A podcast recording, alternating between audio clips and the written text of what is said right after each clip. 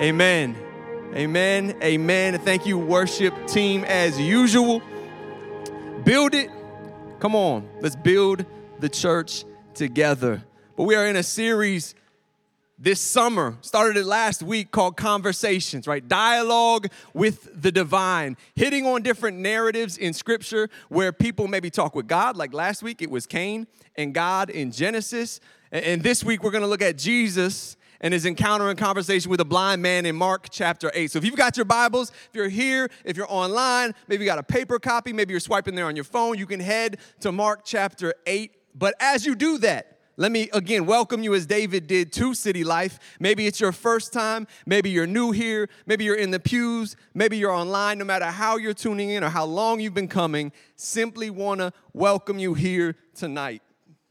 Because again, as we mentioned it last weekend, in the past year of disconnect, in the past year of COVID, if it's taught us anything, is that coming together and connecting and having conversations as humans is more than just an itch we gotta scratch. It's what makes us healthy human beings. It's why online church, right, is a full time ministry here. Now, that's why Chandler and Jesse are on the other side of this building producing the live stream that's being sent out right now to people all over. Shout out to the people over in Europe if you're watching again tonight, but all over the place. Viewing online church, not just tonight, but throughout the week. And it's also why Zoom has gone from like a year ago, I was like, what? What's Zoom? Is that like an app on your phone, like a, a, game the kids are playing these days? Now it's a household name. We, we Zoom all the time to connect with people and have conversations. And we embrace all these new ways of technology because, again, we, we don't want to go without connecting and conversing with other human beings. We were created by God to connect and have conversations. He spoke us into existence. And we who were created in his image, we were created to speak and converse with each other and with him. But as much as Zoom, as much as technology in all its forms has helped us through COVID, we should be mindful that technology can also serve as a hindrance as we come back together again. What do I mean? Well, as we prepare for this series called Conversations, and we've been talking about it, I've been, you know, praying about it. My mind went back to a book that was written about a half decade ago now called Reclaiming Conversation by Sherry Turkle. It's about the lost art of face-to-face, intimate human conversation. As in, why have we become so bad at it? What she shared is she found that through much study that real, authentic deep conversation takes about seven minutes to get going. Basically, intimate conversations take about seven minutes to really take off. For that first seven minutes, it's chit chat. Did you watch the game last night? All the standard give and take, back and forth, how you doing? Until finally, about seven minutes in on average, somebody takes a risk, right? It expresses an emotion, has an observation, presents a deep question. She says the issue with our devices is that they interrupt conversation. And conversation interrupted doesn't just develop more slowly, it stays shallow because you start over again and again as you allow each other to tend to your devices. I mean, like, if you're with me and my wife calls, I'm gonna get to that, right? But there's so many times where we just back and forth, back and forth. And the end result is we never get to that seven minute mark. We never actually enter into a, a, a healthy, deep conversation with another. She wrote elsewhere digital connections may offer the illusion of companionship without the demands of friendship. The illusion without the demand. Our networked life allows us to hide from each other even as we are tethered to each other. We'd rather text than talk. She isn't lying about that. We, we'd rather text than talk. It was years ago now before this book was written that texting became more uh, common in the US than calling. And I'm riding that wave. Like if I text you a question, it's a yes or no answer, and you call me back, I feel personally attacked. Like maybe it's my I'm an Enneagram five, right? Maybe it's just my personality. I'm like, hey, this this could have been a simple. Why are you calling me, right? I don't know if you if that's just me. Thank you. Or how about like you're about to have a, a big meeting? Maybe it's for work Maybe it's just in relationship with somebody. Maybe it's a family member, coworker, whatever. It's been on the calendar for weeks. You know you're gonna be meeting for 90 minutes. You're gonna be going deep into some conversation, some interaction. If I'm gonna do that, I'm gonna prepare just notes. If I'm gonna be talking to this person, these are the questions I wanna ask. These are the things I wanna mention. Because if, if I'm setting aside time with you to meet over something, I, I wanna respect that time and come prepared and not just walk in and wing it. Anybody do that too? Big meetings, big moments, big conversations. What's wild is Craig Groeschel, He wrote a book called Struggles which is again about technology. And he's in a room with a bunch of teenagers just talking, conversing, and surveying. And he was talking to one of them, and they were like, Yeah, I will write down an entire page verbatim of what I want to say word for word before ordering a pizza. And he was like, Are you serious? And he was like, Does anybody else do this? And hands shot up all around the room. And why is this? Well, for one, we've learned to write our thoughts in texts. We've learned to write our thoughts out in comments where we can present ourselves edited and polished. That's why texts are preferred over phone calls because in phone calls, in, in, in voice to voice, face to face conversations, you might trip over your words. You might say something dumb, have to put your foot in your mouth, right? We like control over risk, so we choose edited over authentic. And the issue that arises if you take away connecting intimately, face to face, and even voice to voice, can you really connect heart to heart in the same way? Because we find in life that authenticity is what helps provide intimacy. You can't have intimacy without honesty and authenticity. And if we punt honest authenticity, can we really, as this book says, reclaim conversation? And not just with each other, but with God. Again, we weren't just created for conversation and connection with each other. We were created for conversation with God, connection with God, and communion and relationship with God. I think of the fact it says in the Old Testament of Moses that when they set up the tabernacle, the Israelites would watch him enter in to, to be with God and meet with God. They said, as face to face as somebody would meet with a friend. But then I also think about how in the New Testament, in John 1:14, it reads literally that the word became flesh and tabernacled amongst us. The tabernacle was this place of sacrifice, of meeting with God, where Moses would meet with God intimately. And Jesus, through his sacrifice, has set himself up as the mediator, the meeting place, and the high priest between us and God. As it says in Hebrews 4, this is the message version.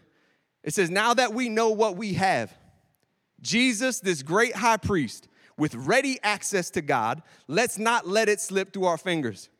We don't have a priest who is out of touch with our reality.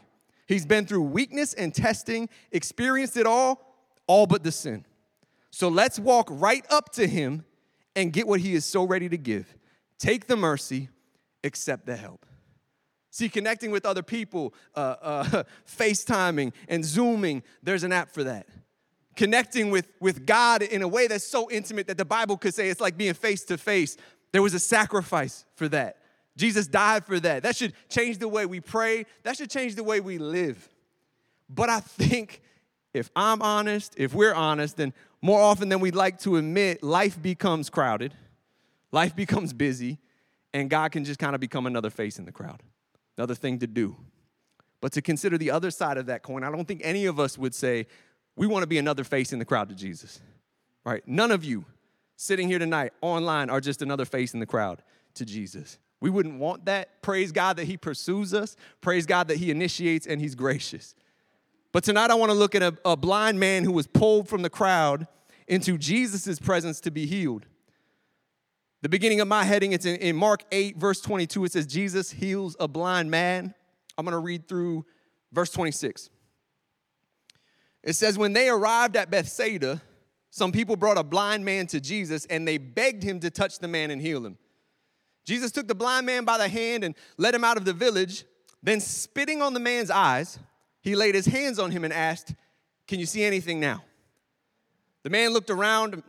Yes, he said, I see people, but I can't see them very clearly. They look like trees walking around. Then Jesus placed his hand on the man's eyes again and his eyes were opened. His sight was completely restored, and he could see everything clearly. And Jesus sent him away, saying, Don't go back into the village on your way home. Let's pray. Lord God, I pray that before we go home tonight, we would be reminded again that we are not just some face in the crowd to you. Jesus, you died for each person here, each person viewing. And God, I pray that we would truly grasp those implications for our life. Your love, your grace, your mercy. I pray that as we read in, in Hebrews 4, God, that we would take the mercy and accept the help in this place. Wherever we need it, God, we, I pray that you would speak through your word and the Holy Spirit a word tonight to each person in every season. In Jesus' name, amen. But speaking of seasons, we are currently in the heart of the NBA Finals. National Basketball Association. They're playing. The, is, is there any uh, Milwaukee Bucks or Phoenix Suns fans in the building tonight? Exactly. Didn't think so. Maybe there are some online. Bucks, Suns are playing for the finals. I don't share this because I thought y'all would be hype over the Suns and the Bucks. I share this because this time last year, there were no fans in the stands. The NBA Finals was being played in front of like monitors where people's faces were projected, but it was otherwise empty. It was pretty, pretty wild. But this year, fans are back. Right? Fans are back in full force. And uh, this hasn't been without some messy incidents along the way. In fact, there were so many incidents with people crossing boundaries with players and, and literally going onto the court while the game's going on. It's like during COVID, people just forgot how to go into public and into crowds and how to act. Like they just lost their minds. Somebody was dumping popcorn on Russell Westbrook. Somebody ran onto a court during a game to slap the backboard. And, and, in New York, at Madison Square Garden, as, as the Atlanta Hawks star Trae Young was getting set to inbound a ball, a, a, fan stood up behind him, two rows behind him, and spat on him. Just talked to loogie right onto Trae Young. Crazy stuff. The Knicks banned the man from the arena, calling it completely unacceptable and not tolerated. Then the NBA released a statement reminding people to honor and respect the dignity of the players. Like the NBA had to put out a release to remind people hey, y'all should probably dignify other human beings. it's because there's something about spitting on somebody that's just blatantly disrespectful, right? Especially to their dignity. So I share that coming out of Mark 8 because I think some of us maybe we've been to church right? We've read our Bibles. You've read this story over and over to the point where, like, you read it, you're just kind of skimming over it, like a jet ski on the ocean, right? You're just kind of skimming over it with your morning coffee, and you miss some of these details. Like, if gentle Jesus, meek and mild, right? Loving and gracious Jesus, straight up spitting in a blind man's face who can't even see it coming, doesn't make you say, oh, time out. What just happened? Your imagination is broken, right? Your imagination is just broke. And in this very brief one exchange conversation between Jesus and this blind man, there's seemingly not a whole lot here, and the context can be kind of confusing. But in the context of this story, we got to look at the greater context of the Gospel of Mark because it's important. This incident happens smack dab in the middle at the heart of the Gospel of Mark. And if you were to study Mark and, and commentary on Mark, the first half of the book, the Gospel of Mark, is about who Jesus was. Jesus the Christ, Jesus the Messiah, and people coming to that revelation. Now, the second half of Mark is about how he was gonna walk this out, that he would have to suffer and die. And right here in the pivot here in Mark 8, in fact, right after this episode with the blind man, Jesus asks his disciples, Who do people say that I am? And I wanna read verses 28 through 34 because it says, excuse me, verse 27, as they were walking along, he asked them, Who do people say that I am? Well, they replied, Some say John the Baptist, some say Elijah, others say you are one of the other prophets. Then he asked them, But who do you say I am? And Peter replied, You are the Messiah. But Jesus warned them not to tell anyone about him. Then Jesus began to tell them that the Son of Man must suffer many terrible things and be rejected by the elders, the leading priests, and the teachers of religious law. He would be killed, but three days later he would rise from the dead. And as he talked about this openly with his disciples, Peter took him aside and began to reprimand him for saying such things. Jesus turned around and looked at his disciples, then reprimanded Peter. Get away from me, Satan, he said. You are seeing things merely from a human point of view, not God's. Then, calling the crowd to join his disciples, he said, If any of you wants to be my follower, you must turn from your selfish ways, take up your cross, and follow me. See, when Peter confesses, You're the Messiah, you're the Christ, you're the one who we've been waiting for, he's confessing what we've come to at this point in Mark. He's confirming who Jesus is. But then Jesus pivots immediately to how he was going to suffer and die. And it says that Peter, right, takes him aside to rebuke him. And it's where we get the famous words of Jesus, right? Get behind me, Satan. You know, we, we joke at Peter in moments like this because he, he can seem just dense. like, like he, he, he speaks up uh, seemingly out of turn. He says some wild stuff. He can seem dense. Like, what are you doing, Peter? But the vision that the Jews had been clinging to for centuries was that when the Messiah came, he was going to usher in a national kingdom that would displace their oppressors. In this case, the Romans. And the Jews and the disciples and, Peter himself can all seem again impossibly dense in the Gospels as Jesus tries to tell them again and again, hey, this is how this is going to happen. This is what's going to play out. And they seemingly don't get it again and again. It's not that they're dumb right? It's that they were blinded by hundreds of years of built up expectation, centuries of expectation about who the Messiah was gonna be. They couldn't see any possibility of their Messiah going out like Jesus was talking about any more than this blind guy could see his surroundings. Now, again, when you study the book of Mark, you study its, its structure. Most uh, uh, commentaries talk about Mark 8.27 to Mark 10.52. They're known as what's the discipleship section of Mark. It's where Jesus begins to be honest and speak openly, as we just read, about how his life would end and what it would look like to follow him. And this section from, from Mark 8 to Mark 10 in these verses, it's bookended by blind men. Coincidence? I don't think so. And on the other side of each account of this blind man we read about at the beginning of Mark 8, right before that, is an account where the, Jesus is in the boat with his disciples and he says to them, You have eyes, can't you see? You have ears, can't you hear? Don't you remember anything at all? Translation, are you blind? so we don't know why for sure. I don't I can't tell you for sure why Jesus spits on this this man to heal him. Right? That's something we got to ask him in heaven. Right? When we get to watch the gospels like not just some movie form, we get to just watch it play out with popcorn. Like I look forward to that. Just literally watching the Bible in heaven. But, anyways, Mark, under the inspiration of the Holy Spirit, writing his gospel, seemingly suggests to us this isn't just only about this individual blind man.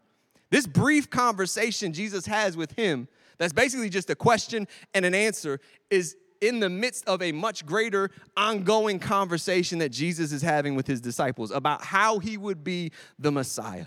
It's like a living, acted out commentary on the condition of the disciples. And that's some much needed context because, again, this passage is, is kind of confusing. Again, Jesus spitting in this man's face. Like, again, let's just use our imagination. Like, you can imagine the newspaper the next day, the Bethsaida Times probably had a headline that said Spitgate, right? The, the, the, the Pharisee paparazzi, the, the Phararazzi, whatever you want to call them, they probably had a, a photo they snapped right as the, the spit was in between Jesus's puckered lips and this man's unsuspecting face, right? The, the horror because this NBA incident isn't some uh, new issue with spitting in our out of control culture. No, I mean, you could go back a couple hundred years, a story I love in American history because we so often think politicians these days are crazy, right? Listen to this. Uh, February 15th, 1798, there was a debate about diplomacy with France in US Congress. And at one point, the Vermont representative, Matthew Lyon, he spit a mouthful of tobacco juice into the face of Connecticut representative Roger Griswold. Griswold, furious over what he called a gross indecency, later attacked Lyon with his cane. And this is where it gets good. Lyon grabbed a pair of fire tongs, and the two had like a little duel in the middle of Congress before they were broken up and expelled from Congress. And you can rewind further, not just centuries, but thousands of years. Go all the way back to Jewish culture. Spitting on someone was, wasn't seen much differently. In Deuteronomy, we see if a man didn't take his brother's childless widow in, she was to spit in his face. In Numbers 12, we see if a father were to spit on his daughter's face, she would be in disgrace and put out of camp for seven days. And in the accounts of Job and in the writings of Isaiah, we see that they were objects of insults and spitting because spitting was an insult in that culture, much like it still is today. So then you get back to Jesus. What's going on? And it's one of three times that he uses spit to heal. In Mark 7, he spits on his fingers before touching a deaf man's ears. In John 9, he spits on the ground to make some mud and apply it to a blind man's eyes. But here again, he spits directly on this man. Why does he do it? because spitting in the face of somebody was a disgraceful act. But just moments later, Jesus was about to give the disciples shocking news that he was going to die a disgraceful death, handed over to the Romans by the high priests and religious leaders who were going to spit in his face. Death by crucifixion was the, the, the ultimate mark of disgrace in Roman culture. And spitting in the face of somebody was, was like a slap in the face in that culture. And his statement that he would be killed in Jerusalem was also like a slap in the face to Peter and the people that were following him because they had confessed Jesus was the Messiah. And this idea that the Messiah would go and die in this way was, was appalling to them. But this wasn't even all that Jesus was saying. In his exchange, Jesus isn't just saying that he would face persecution and insults. He's saying, No, you, my followers, you too will face troubles. His disciples should expect the same. And this had to be jarring for some of them because you know there were some people in this crowd, in his following, even amongst his disciples, who again were clinging to this idea that the Messiah would rise to power and they were going to get some positions in this kingdom. And here they're told, no, think again. Again, Jesus says in verse 34, right after this episode, he called the crowd to him along with his disciples and said, Whoever wants to be my disciple must deny themselves, take up their cross, and follow me. See, Jesus wants us to follow him faithfully, he wants us to know him intimately. But Jesus here, rallying his, his followers to himself, he compares it to crucifixion, right? Deny yourself. Get over your own comfort, right? Take up your cross. There might be pain on this journey, but follow me. I don't know that any like social media influencer or pop culture leader would, would point to crucifixion when they're trying to like up their followers and, and gain more influence, but God is honest with us. Jesus is honest with us. He's authentic because, again, there's no intimacy without honesty and authenticity. And our infinite God wants intimate relationship with us. So he's honest with us. And Jesus, in his honesty, he's again telling us that following God will take denying ourselves, even to the point of occasional discomfort. We have to embrace a lifestyle where every once in a while, God might call us to something that makes us uncomfortable. I mean, you read Mark 8, like this is like straight up disturbing. This encounter with the blind man. But sometimes, as you follow God, you'll step into moments like this. And see, I share this because so often, like counseling people, or even just in my own life, like when trouble comes, when trouble comes, we so often, like, our faith gets flustered because we think trouble shouldn't be here. Like, what is trouble doing here? like, uh, if this is God's will, it shouldn't be here. And then if trouble lingers, or if the pain becomes persistent or chronic, right? We, we think, man, something must be wrong. So we become obsessed with the why. Like, is all this trouble because I'm missing the mark, right? Like, is my life off the rails? Or even worse, is, is God off the job? Is his love not what I, I thought it was? Do I not have the requisite faith to like pull myself out of this trouble? We think, man, this can't be God's will. There's something's got to be wrong. But Jesus would say, no, I, I honestly prepared you for this. In John 16 33, he says, Look, in this world you will have trouble, but take heart, I've overcome the world. Right? Your calling might be uncomfortable, your purpose might prove painful, your ministry is probably gonna be messy, but trouble doesn't mean that your life is off the rails or you're somehow off course. Some, so often we get paralyzed, we think, man, something's wrong. Pause, time out because trouble's here. No, no, no. It's par for the course. You can have peace and joy even in the storm because Jesus said, yeah, you're gonna have trouble, but take heart. I've overcome the world, and I'm never gonna leave or forsake you. See, if, if you parent really any child, any child, one gift you can give them is helping them set expectations or adjust expectations. Like if it's the first day of school, you're just gonna, you know, give them a this is what this is gonna look like, or, or maybe it's the first time they're gonna go to summer camp, or, or, or maybe it's something as simple as you're going to the grocery store, you know they're gonna ask for every piece of candy, and you're like, you getting one piece. Or you might be saying you ain't getting any, but you set that expectation ahead of time. And even more so with, with children who have been adopted or come from traumatic backgrounds. Like you had to account for fear and inappropriate reactions when they face a new and challenging situation. But you can set them up to succeed by giving them a script of about what's, what's about to happen so they, they can know how to handle themselves.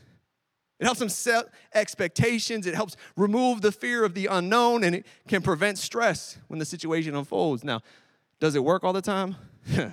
like parenting is an exact science. But, but Jesus, in effect, God being a good father, is walking this out with his followers like a good parent would with their kids.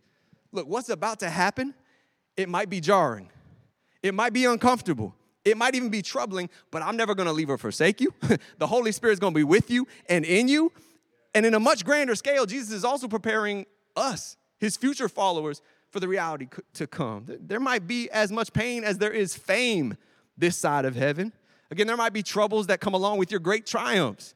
There might be discomfort as you walk in your calling.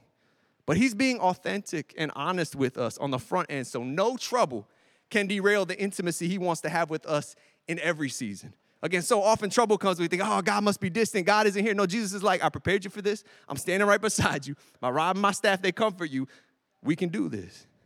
We don't have to pull back and be like, where is God in this? Because we can remember he didn't just foretell it, he promised to be with us in it. But as we're talking about preparation, again, you pivot from the disciples to this blind guy, and you're like, why didn't he give him like a little warning about like how this is gonna happen? Like when you get shots, they're like, this might sting a little bit, right? They prepare you for what's about to happen when, when they're gonna help you. Why didn't Jesus like, hey, hey, buddy, uh, I'm gonna spit on you? You know, just this is what's about to happen. We don't know. It says he, he walks outside the village with him. Maybe they're they're talking along the way. We don't really know. Maybe he's asking, hey, did you see the game last night? You got any kids? I don't know. We don't know. We don't know. But we do know that in, in 60 plus conversations in the book of Mark, Jesus asks no less than 50 questions. This means that while Jesus, all knowing, omniscient, it says he knew like the Pharisees' thoughts sometimes. He knew everything, he didn't need to ask questions. But he still asks 50 plus questions, and we see that he still longed for honest conversation with people. Jesus already had all the information, but he valued intimate conversation and interaction with other people.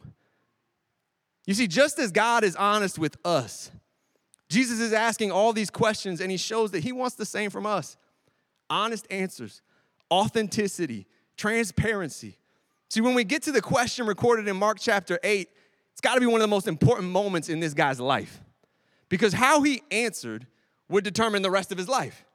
Like Jesus asks him, Hey, can you see anything now? And if he said, Yeah, I'm good, I'm good, I, I can see a little bit, I think I got it from here, he would have stayed like that. Right? I mean, technically, the guy wasn't blind anymore. It's kind of like legally blind, right? Where the DMV would use that to keep roads safe or whatever. This man was no longer completely blind. He, he could see, it's just people look like trees. And when you can't, you know, distinguish humanity from plant life, you probably shouldn't be behind a wheel. But uh, you know, 1 Corinthians 13 12 speaks to our present predicament this side of eternity when it says, We don't yet see things clearly. We're squinting in a fog, peering through a mist. And this applies to all of us. We're squinting through a fog, peering through a mist. If we're perfectly honest, cloudy spiritual vision can affect all of us to some degree. None of us see as clearly as we would like to or walk in perfect clarity. This is where the sermon on faith comes in, right? That's a different sermon for another time, but that's why we walk by faith, not by sight. But what this blind man experienced physically, we all walk in spiritually. We all have spiritual nearsightedness to one degree or another. Blind spots, blurry vision, areas of our life that aren't fully developed yet, be it spiritually or emotionally. And the problem in most cases is, is, we're so hesitant to admit it. We don't like to be honest about it, we don't like to ask for help. But what saves the man in this story you could say Jesus. That's the Sunday school answer, right? Jesus technically heals him. Jesus saves the man. But this is the first time we see Jesus ask the recipient of his miracle about its effectiveness, right? We know Christ didn't ask him again so that he could get information he didn't already know. Christ was, wasn't seeking information, he was seeking honesty, an honest answer. And ultimately, honesty is what brought this man complete healing. He could have said again, yeah, I got it from here. I think I'm good. I just got to rub my eyes a little bit, maybe put some Visine. People look like plants, but you're good, you're good. He would have never walked in full healing. I mean, you think about it, Jesus was batting a thousand on miracles up to this point. Like he didn't miss. Are you gonna be the first person that says to Jesus, actually, uh, I think you screwed up. like, do you say that to God in the flesh? Uh, well, actually, I can't see well. But see, if honesty is what brings this man healing, I have to ask myself, am I being honest with God? And that may seem like a dumb question. You're like, hey, read Psalm 139, right? He, he knows your thoughts. He knows, your, he knows everything about you. He knows the things you're to pray before you pray it. But you know who also knows a lot about me? Me. you know who also knows a lot about you? You.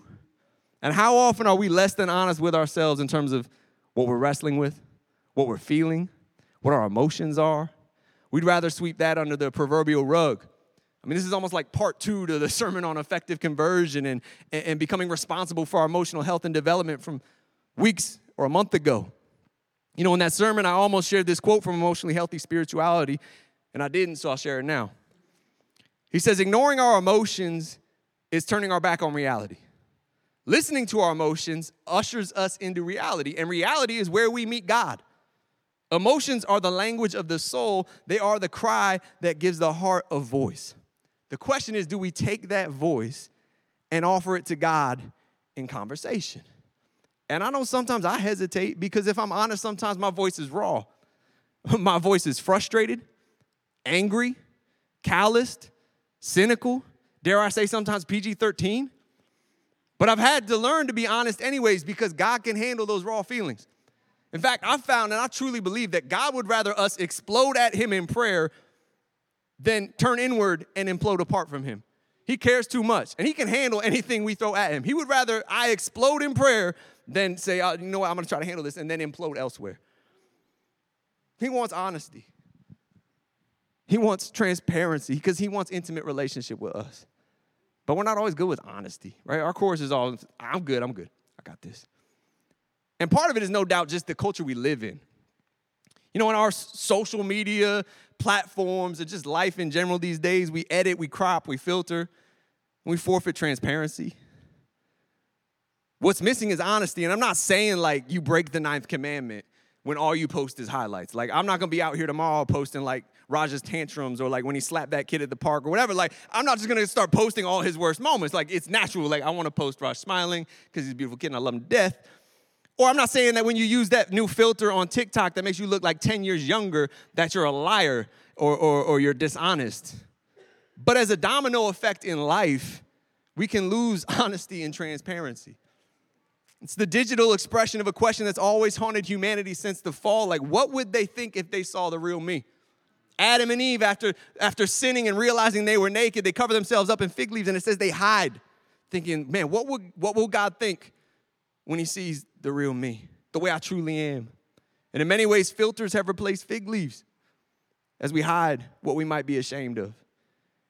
And we do it the same way in the church, but instead of filters, it's facades, right? We keep up appearances and try to look like we have it all together. It's the age old trap that the Pharisees walked in clean the outside of the dish, but never the inside to offer that up for God to heal. And what's dangerous is eventually, like the Pharisees, you start buying your own lie that you've got it all together and you start looking down on people whose lives are messy. I'd much rather be a part of a church where we're honest about our mess and we point to the God who meets us in our mess and, and, died while we were still messy, as it says in Romans 5 8, while we were still sinners and we praise Him and worship Him together. But in our culture, we like to post pictures without the blemishes, and there's nothing wrong with that. But the idea that begins to be taking root is never let them see you sweat, never let them see you bleed, never let them see you cry, never let them see your mess. But you know what John writes to the church in his epistle is if we claim to have no sin, we're only fooling ourselves. Like you can be dishonest with people, you can't be dishonest with God. He, he knows, again. I've heard it said in a lyric, you quote the devil when you say you're okay.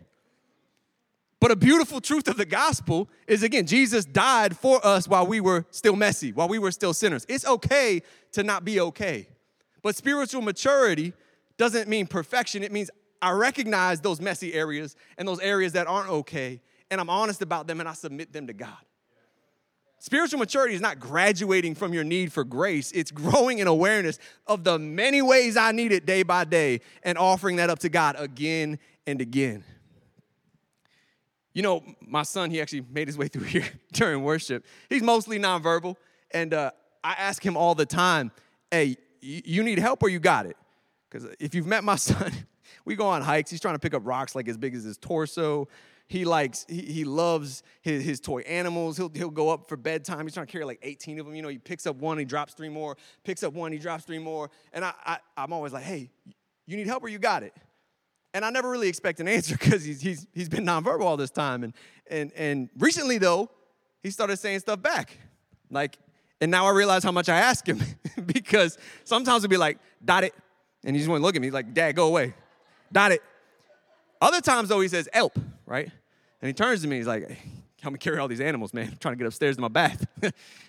He'll say, got it. He'll say, help. That's huge for him. That's development for him developmentally and cognitively. But you know, for us, learning to ask for help is growth spiritually. Dare I say, psychologically. You know, psychologists would tell you that we're so bad at asking for help for three reasons. We're just hardwired to want to do it ourselves, we're terrified of giving up control, and deep down, we're afraid that somebody will say no. Like, you ask for help, and they're like, nah, you're on your own. Neuroscientists would tell you that reaching out for help can trigger the same brain regions as physical pain due to all these fears. But you know what? Social psychologists have found that these fears are often misplaced as we wildly underestimate the odds that others will, will actually help us. People say yes far more than we fear. And that's when we're asking imperfect people. How much more when we ask our perfectly loving God for help, our loving Father for help? But the enemy loves for us to get paralyzed by this lie that God is looking for perfect people. No, God is looking for honest people. Again, we talked last week about Cain. You go back to Adam when, when he and Eve had sinned. He doesn't come to them with condemnation and a, and a gavel. No, he comes to them with questions. When, when Cain had murdered his brother, God doesn't come out of the clouds roaring with condemnation. He comes to him with questions. Just as we talked about last week, it's because he wants us to open our hearts and honestly transparently, authentically accept His grace. Again, spiritual maturity is not about graduating from our need for grace, but it's becoming and growing in our awareness of the many ways I need it day in and day out and being mature enough to ask God for help in it. God, I'm tempted right now. God, I'm afraid right now. I'm worrying right now. I'm hopeless right now. God, I'm angry right now. I don't think I can do this. God, I'm broken. That's the beauty of the cross. He died so we can be honest and broken when we come to Him. We open with Hebrews 4 again. We don't have a priest who is out of touch with our reality. It says, Come right up to Him, take the mercy, accept the help. But I got the worship team come up to close. Maybe you're still calling time out. like, can we, can we rewind a little bit? Because when you read Mark 8, there's a detail we, again, shouldn't skip over and skim over. Because it seems like it takes Jesus two, two attempts to heal the blind man. Like, that's not normal. Like, what, what's up? Was, did he, was he like sleep deprived? He was having a hard day? Was this a particularly hard case? Did he not get enough spit on him the first time? Like, did he not lay his hands in the right place? Did he pray the wrong prayer in his head? Like, why did Jesus this time have to do it twice? Right? Like, was there not sufficient faith and power in that moment? And we know the answer is no to all of the above. It's not like Jesus tried and failed the first time. But again, this points to the disciples. Do you see anything? Prefaces the question Jesus would ask Peter Who do you say that I am? And Peter's correct confession that Jesus is the Christ, it reflects the vision and sight of the disciples. But it also shows that they, they see the truth about Jesus and he's the Messiah, but their sight was only partial. They needed something else. They didn't yet understand the path that Jesus was taking and the path that he was calling them to. They're like the blind man when Jesus put his eyes on him the first time. They were believers, they left their lives to follow Christ. But the question that remained is would they deny themselves, take up their cross, and walk the path of discipleship? And the question remains for us will we? Maybe tonight you find yourself like the disciples. You're standing in belief, but maybe you're not yet fully following. Here at City Life, we talk all the time about the 12 spiritual disciplines. We just call them 12 pathways because we believe if you're following Christ, you will walk in these pathways, in these spiritual disciplines. And sometimes, I think fasting, giving, and reaching, which is synonymous with evangelism, those are sometimes the first three to go when we start leaning back into our comfort. We forget we're called to deny ourselves daily. Or accountability Right? If, you're, if you want to stay comfortable, you're not going to come to people with your raw emotions or maybe where you've stumbled and you need grace. The question that remained for the disciples is, is would they deny themselves, take up their cross, and follow Jesus on the path he was calling them to? And the question remains for us will we? And even if you're on that path, even if you're plugging away, you're being faithful. Again, like it says in First Corinthians, sometimes it's hard from time to time when you're trying to run a race and you don't see with perfect clarity. But I love that, that the Bible still gives us a prescription. you want to fix your eyes? Hebrews 12, 2 says, Fix your eyes. Fix your eyes on Jesus, the author and the perfecter of our faith.